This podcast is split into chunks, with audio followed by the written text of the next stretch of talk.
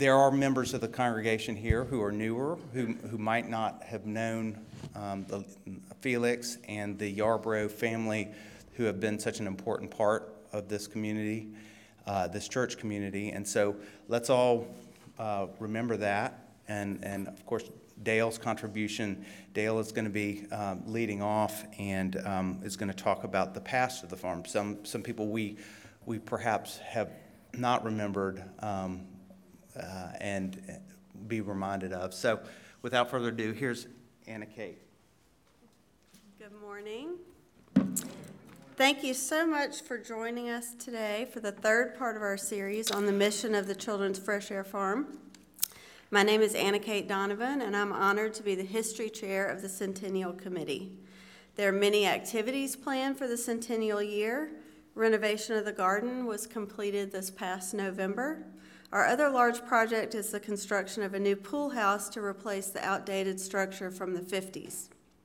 The plan is to have the new building completed in time for summer activities, and we are in the middle of a campaign to raise $600,000 for this project.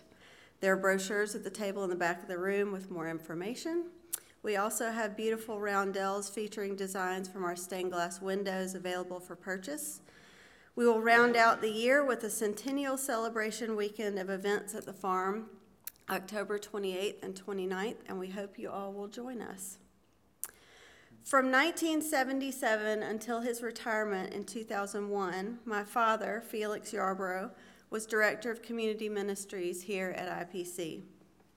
One of his major responsibilities was to oversee the Fresh Air Farm. As with many things my father was involved in, we all became involved. We volunteered throughout the year during clinics, garden planting, cleanup days, Christmas box distribution, my brothers Chris and Jonathan and my sister in law Alicia were all on staff for many, many years. While never on the staff myself, I spent many hours at the farm running amok each summer, helping out where I could, being a true annoyance the rest of the time. Looking back, I realized that my times at camp were full of lessons in psychology, sociology, and human development. There is no doubt that the farm is a magical place, a thin place, a secret garden behind a wall of privet. The children know they are part of something special as soon as they pass through the stone gate. Socioeconomic status and skin color become insignificant.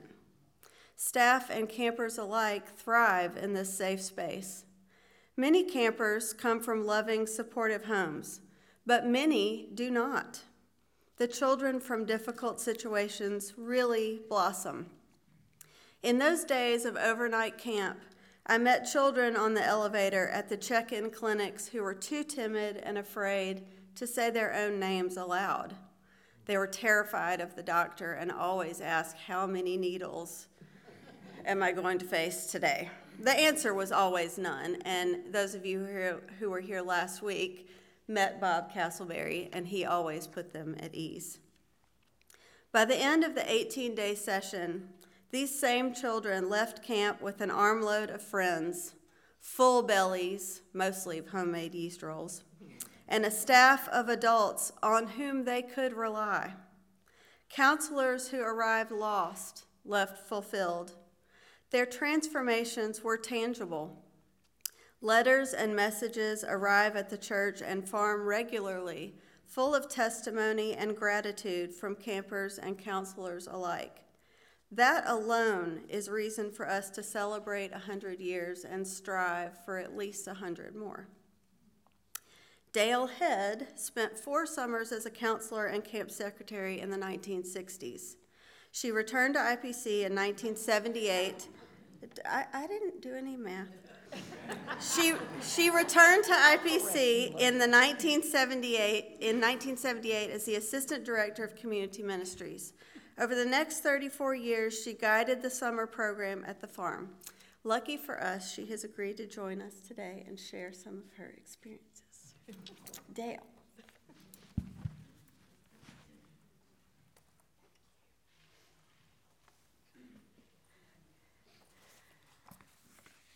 if you do the math, you can figure out I've been associated with the Fresh Air Farm for more than half of its years.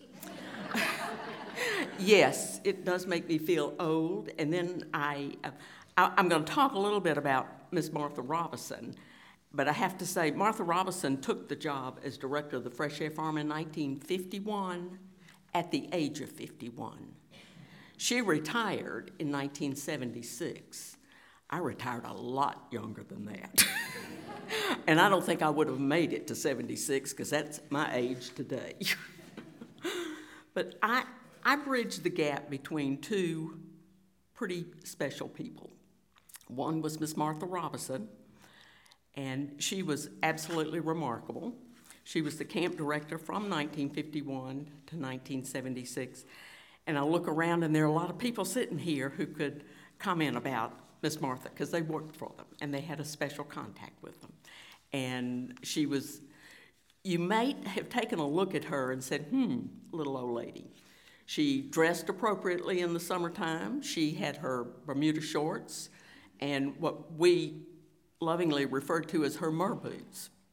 She wore little old lady lace up shoes. And um, if you thought you could get away with something, she knew everything. She had eyes on every inch of that property. And the only other one I knew who quite matched up to that was the lady who will speak last. because nothing got by her either. She was not Miss Martha, but she was certainly had a lot of those qualities. When I came to the Fresh Air Farm in 1967, I had had my arm twisted to apply for a summer job. I met Miss Martha in my first interview, and uh, she she was, you know, very professional, very businesslike.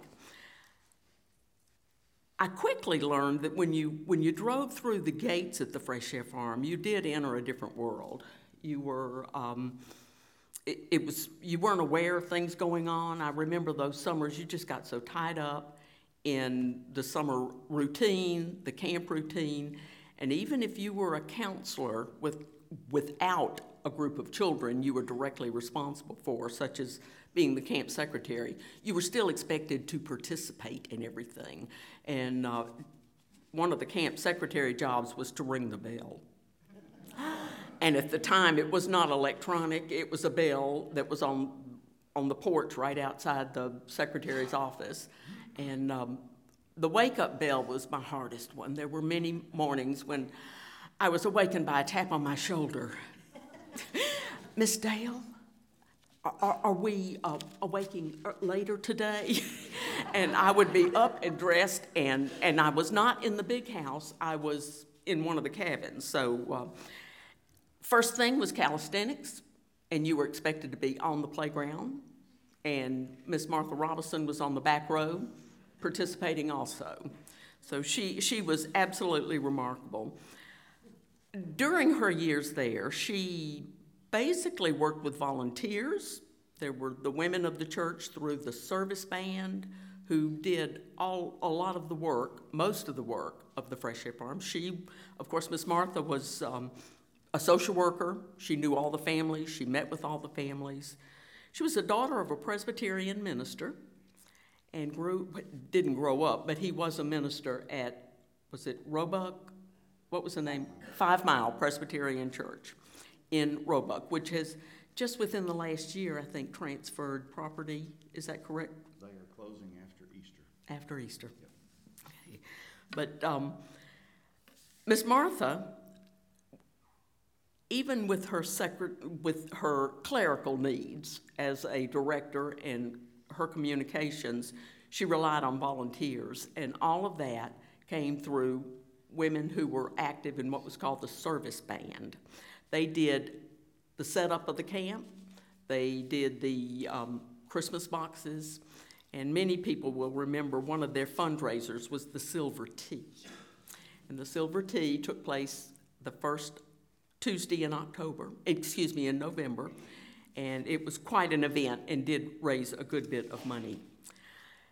You know, the camp, it's mentioned what an impact it had on the children who attended, but I think all of us who worked there realized it had a great impact on us. And um, it's hard to explain what it was like in the 60s in a way, but you did know that when you drove through the gates, you were in a different world. There were two phone lines that went into the Fresh Air Farm. One was the office line. If you were a staff member and received a call, you were expected to return that call on the staff line upstairs. and, um, but there was leeway with that too. We just were not aware of what was going on in the greater world. I remember one summer, my third summer there, I had gone to run an errand and I did have my radio on in the car and realized there was a huge hurricane coming directly to New Orleans where my parents and my younger sister were en route to. And I didn't, I had no clue that that was even coming about. That's how isolated or just kind of cocooned we were. It, it, it was a, a good feeling in many ways. Miss Martha, of course, did have an impact on all of us. She knew all of those children. And in those days, in the, certainly in the 60s and into the 70s, there were three camp sessions. And we had at least a week of staff training. And from that, you know, once the children came, you were just in that world. That was your world. And we would be kept busy all the time. And when the camp, when that session ended, it was really, there were a lot of tears. There were a lot of tears by the staff. There were a lot of tears with the children. Some of them, you know, would, were aging out, would not be coming back. And we had two days between the end of one camp session to, another, to the second one. And we got it together, welcomed another group. That camp went, went fine with a lot of excitement. And again, camp came to an end and you cried and you moved on because you had a third group coming in a few days. that, that was just the way it was. I worked at the staff in 1967 and 68 as a camp uh, secretary. In 1969, I took, was hired as the summer program director. It was a busy summer, but after that summer, I really thought I had gotten it out of my system. I didn't need to go back to the fresh air farm.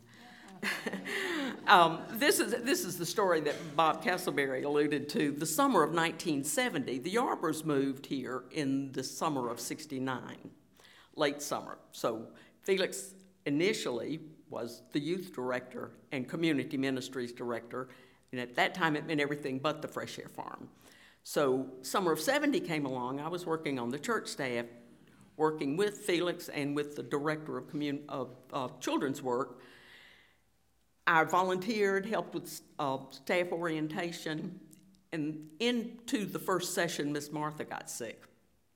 And it became evident, you know, you can't call a temp service and say, we need a camp director for a month or two. and this was in the first few years of Scott McClure's years here.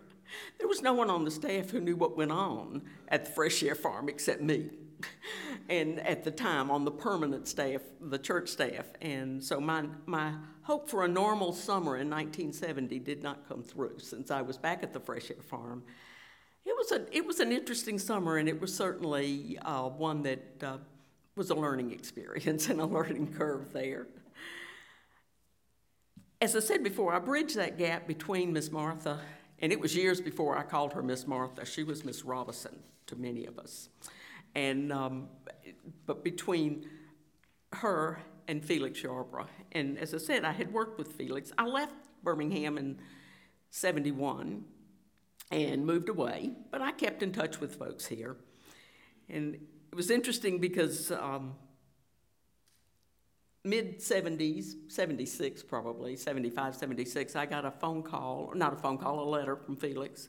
Any of you who have enjoyed having letters from Felix. They were very special, very newsy, very chatty, brought me up to date with IPC friends.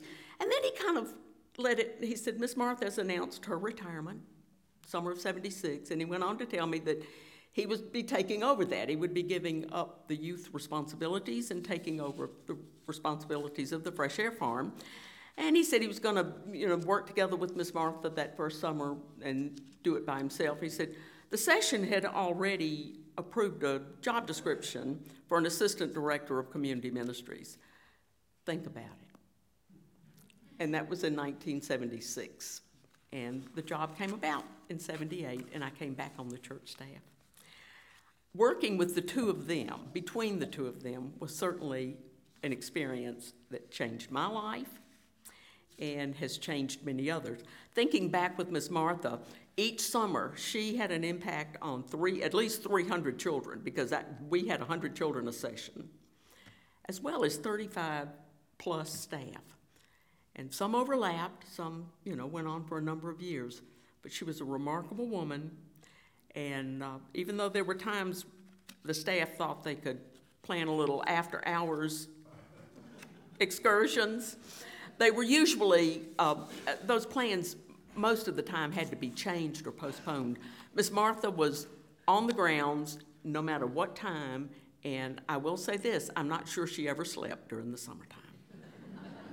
One of the changes Felix Yarborough made the first month he was there was he removed the single beds that were in the, in the, in the office, which supposedly Miss Martha slept on one of those, but he didn't need to have those in there. So at this point, I'm going to turn it over to Chris and let him pick it up.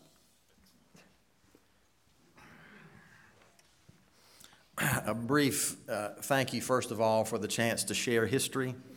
Uh, It doesn't matter whose history, it doesn't matter who's telling the story, doesn't matter what the organization is. History is history.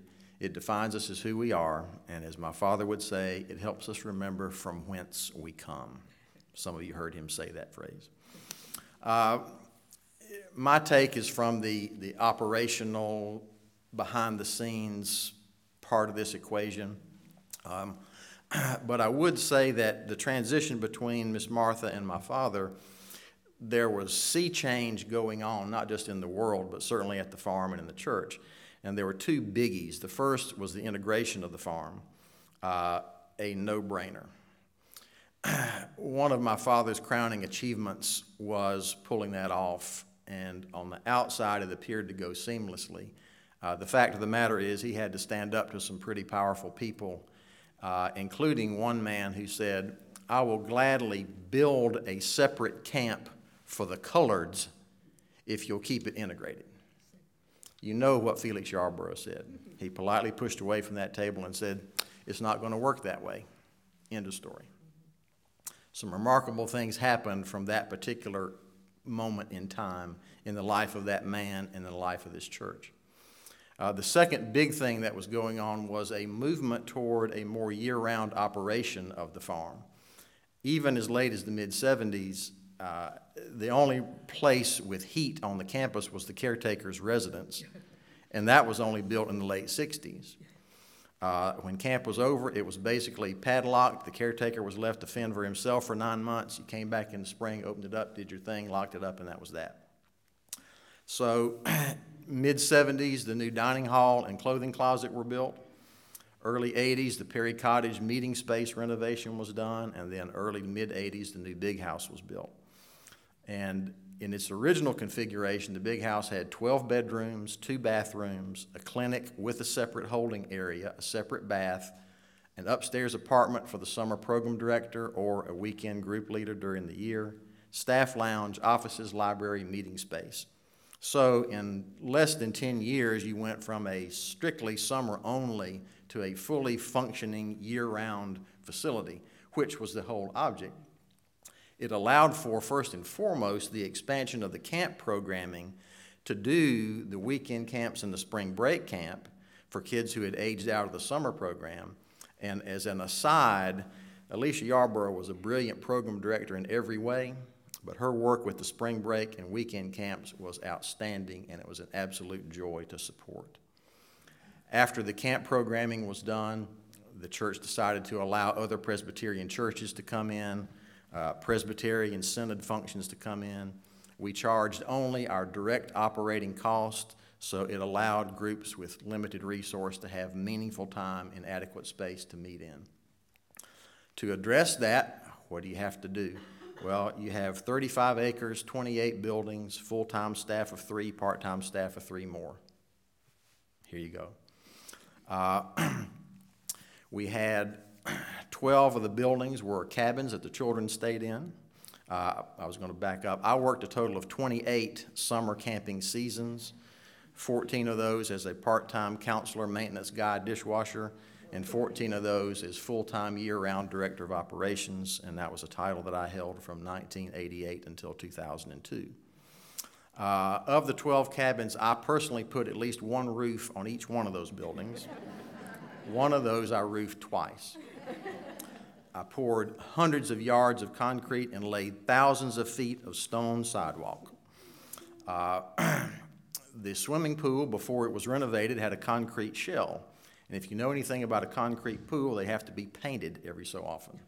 So painting the pool every two or three years was one of those great tasks in the old hip pocket. Uh, it was a wonderful job because you went out there in the springtime and you found a concrete hole full of brackish, stinky water with dead animals floating in it and all kind of unpleasant things. You scrubbed it out and got it clean. In later years, we had a pressure washer, which made it nicer. Before that, it was a broom and two hands and a bucket. But then the pool was ready to be painted. So one beautiful sunny morning, you would take your ladder and your old clothes and your bucket full of that nice blue swimming pool paint and a roller, and you'd have at it. Crawl down in the hole, go to the deep end, and roll your way out. Next day, you go back with your bucket with the black paint and the brush, and you paint in the stripes and the depth markers, and you let it sit. The next day, you start filling the pool. Took a day and a half, 85,000 gallons of water. You go back a day and a half later, and what was a stinky brown hole full of yucky water was a nice crystal clear blue welcoming thing that said, Jump in me. Very satisfying on the job scale. So, in my 28 summer career, I think I painted that pool 10 times. Ah, another great job, this is going to sound terrible or weird, the yard work. But at that time, the property was a lush, landscaped suburban oasis, and we took great pride in caring for the landscape. One of the great jobs was mowing the ball field. The ball field right there by the swimming pool, nice big flat surface. Get on the tractor, turn off your brain, and ride in circles. And it was beautiful. Our former caretaker, Gene Carter, said, Man, I get my best thinking done up there. and he was right. I got some of my best thinking done up there, too. Uh, food service. You obviously had to feed everybody, uh, summer and you know, off season. So menus had to be planned, food had to be bought, deliveries had to be arranged, cooks had to be hired, schedules made, equipment maintained. Oh my gosh. Summertime, 130 meals a day, three times a day, seven days a week. That's not automatic. I think most of you know that one of the great things about the farm program was that everything was provided for the children. We used to say, all you have to do is show up. We provided the clothing that the children wore. So, what does that mean? Laundry. Look, y'all, we had two washers and two dryers, and that's it. But they ran 12 hours a day, seven days a week, keeping the kids' clothes clean. Then the counselors could come after hours and wash their clothes. Y'all, those machines never broke down. Go figure. Not today. Oh, no. Okay, so we washed the clothes and stuff, but how about the sheets and towels and sleeping bags and blankets? Well, they had to be taken to the big laundry, the commercial laundry out in West End. Okay, that was twice a week. So I did a little math and 20, okay, I think I went to the laundry 350 times over the course of that time. One year we had a terrible lice outbreak. We took every stitch of fabric we owned, every piece of clothing, underwear, bathing suits, curtains, you name it. We stripped the camp clean, one pickup truck load at a time with the homemade rails on the side, and we went out to the laundry and we defeated the lice. Awesome. Uh, speaking of hauling, we had to haul our own garbage. That was three times a week to the landfill. Okay, doing a little math, that's 500 trips to the dump. Okay, a pickup truck load at a time. In the early years, the dump was down in Shannon, right there at the foot of the hill in Bluff Park. Five minutes down there, five minutes to unload that stinky mess, and five minutes to come back. Great. That closed. Where's the dump now? Mount Olive. So our 15 minute round trip turned into an hour and a half round trip. things you have to do. There were great unpleasant things like unplugging toilets and sewer lines and shower drains and all that stuff. And there was a big old fun stuff like inflating the earth ball. There's a picture of it in the recreation thing over there. The earth ball is like a six foot around playground ball that they played these awesome games with. Well, Alicia ordered it, it arrived. Oh my God, we got to blow this thing up. well, let's just go down to the maintenance shop and fire up the air compressor and blow up the earth ball. What a great job that was. Made a homemade sprinkler thing to run through on those god awful hot July afternoons, staff and children alike. So, all of these behind the scenes, some unpleasant tasks, were always met, though, with the peals of laughter and joy after those tasks were executed. As soon as you got through cutting the ball field, there was a group of kids waiting to come play on it. When the earth ball got blown up and when the sprinkler thing came out, oh Lord, there's nothing better. It was a beautiful time. Some, those were some of the best years of my life. I'm going to close my remarks with a story that everybody up here can tell, and that's when to this day we are stopped and say, Didn't you work at the camp? They about doing some math, man. It's been some years. Okay. Late 70s, I'm the gardener one summer. Each child had their own garden plot, and one of the first day of camp rituals was you came to get assigned your garden plot. I had a list, had tags made up, would ask each child their name. So the little hummingbird cabin, the little youngest girl's cabin, eight year old girls, about as big as my little finger, came to get their garden plots. Asked this young lady her name, and she spoke in a whisper. So I got down right in her face. I said, Now tell me what was your name? She said, Terkeisha Foy. And I said, Well, Miss Foy, I'm so glad to meet you. This is your garden plot. I hope you enjoy taking care of it. Thank you. And that was that. Okay, fast forward 35 years. And Kim and I are going to visit her father in the hospital at UAB after he had had heart surgery. I stepped onto that unit, and just in a minute, one of the nurses comes up and says, Aren't you Mr. Chris from the camp? And I said, Well, yeah. Well, I glanced at her name tag Terkeisha Foy. I about cried. That, my friends, is the Children's Fresh Air Farm. That is outreach. That's why we do what we do. To God be the glory. Thank you all.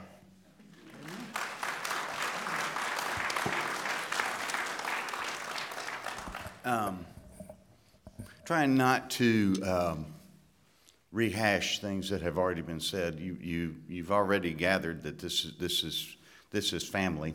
Um, for years, the, the farm was a, was a family business. Um, not necessarily by design, that's just the way that it worked out. Um, as, as a person who grew up in, in two main locations, there, there were two main uh, geographic spots to my lifetime until I went away to college the first time, and even after then when I came back. One of them was right there, uh, the house directly behind IPC where we grew up. That meant that I spent a lot of time in the church, not Sundays. It was there every Sunday, but I spent a lot of time because uh, mainly Helen did, did not necessarily want the children in the house all the time. I understand that. Um, when she taught piano lessons after school every afternoon, and uh, I have I have this wonderful sister who's ten years younger than me. Uh, well, uh, she was my responsibility, so we went socializing. we spent a lot of time at the church. Most of that time, other than Sundays, I spent with the support staff of Independent Presbyterian Church some with the secretaries, but more often than not, it was with the cooks, the maids, the janitors. They were my family. They still are. Same thing happened at the farm. Um, we moved here in 1969. Dad started taking um, youth group up there to do volunteer work. Chris and I became slave labor for Felix at the Children's Fresh Air Farm at the respective ages of five and eight.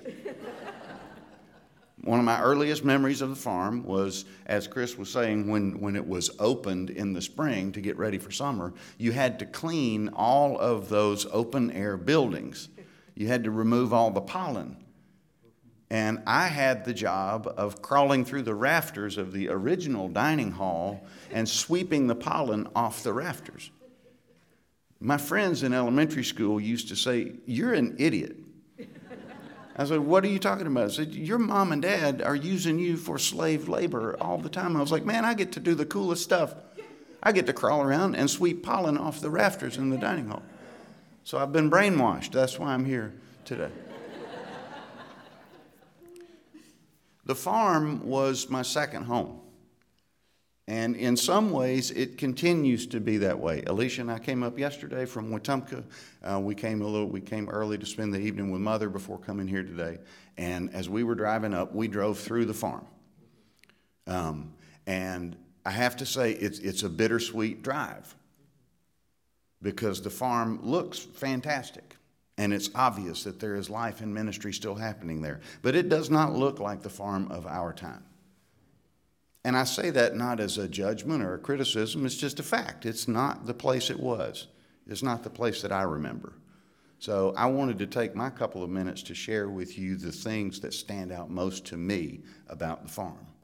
Um, the, the first of those is that the farm was a place where people who didn't fit in with norms found a home. Now, that was campers but more often than not, that was staff, summer staff in particular. The oddballs from IPC. You laugh. There's a whole bunch of you sitting here in this room. I'm not going to ask you to, I ain't going to ask you to raise your hand. But I can think of several lifelong friends I have where we found connection at the farm. The farm was a place where life made sense. And as I shared in the brief bio that was put in the, in the publication material, the farm, in, in my entire lifetime, the farm above any other place is the place where I experienced the presence of God every single time I went through the gate. Now, that might have been going up there because Gene Carter needed somebody to help him dig up the sewer line that was stopped up. I still felt the presence of God. Um, some of you may know that my career prior to uh, ordained ministry was construction. I learned at least half of what I know about home repair and various things of construction from years spent as Gene Carter's helper. Gene retired as a maintenance man from U.S. Steel. He was the uh, maintenance person at the church and at the farm at the same time before moving out there full time. Gene was a colorful man from Michigan. And he never got rid of that accent at all. Chris had pleasure to spend many more years with Gene than I did, but I learned so much from him. I learned from the cooks, Miss Hattie in particular. As I was telling mom last night, Miss Hattie, um, in her heyday, by her own admission, was uh, 400 plus pounds. And one day in the kitchen, when the cooks were talking about going out at night, going out to do a little dancing, I still remember Miss Hattie saying, Oh, sugar, before I got big, I used to get all down in him. I also remember being so very greedy that when she put a tray or a big baking sheet of fresh cinnamon rolls, oh God, put them on the cooling rack and I was working in the kitchen that summer. I reached in because I wanted the one from the middle. And I was on the opposite side of the rack from Miss Hattie, and I didn't see her on the other side. And I reached in to get that middle one, and she had a metal spatula, and she went, pow! I wasn't the privileged Yarborough kid like somebody we know. And Miss Hattie said, Those are for the children. You get your hands out there. I learned incredibly valuable lessons at the farm. It was a place where privilege met poverty and everything got checked at the gate.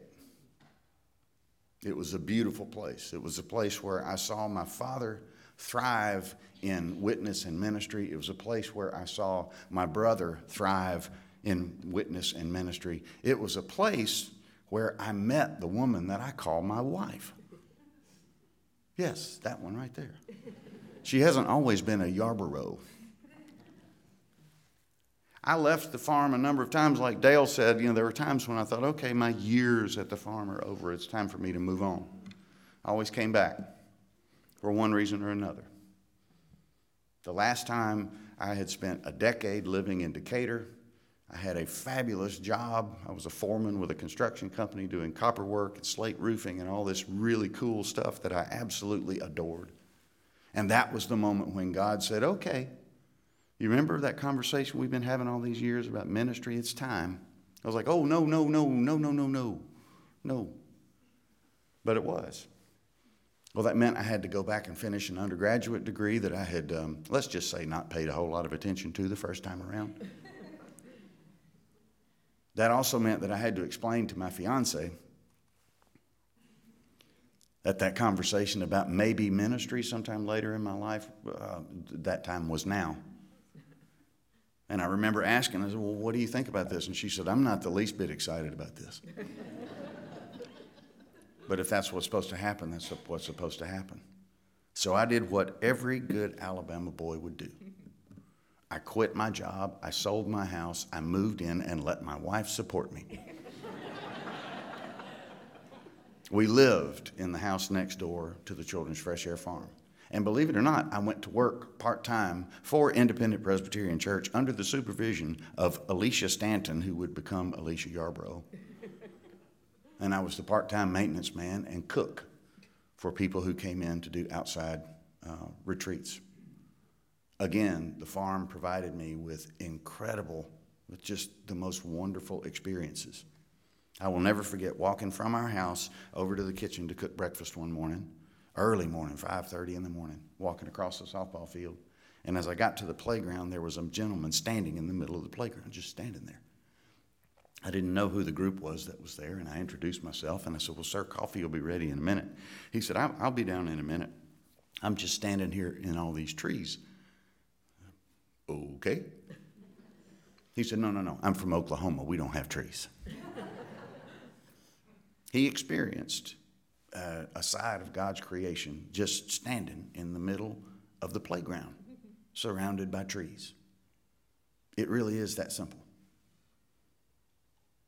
Two of the greatest gifts that the farm ever brought to me happen to be in this room right now. The first of those is um, the next generation, Miss Martha, whom I married.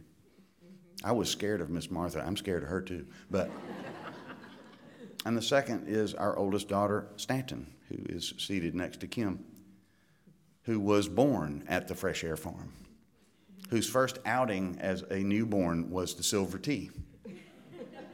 Yeah, you can't get away from some stuff, folks.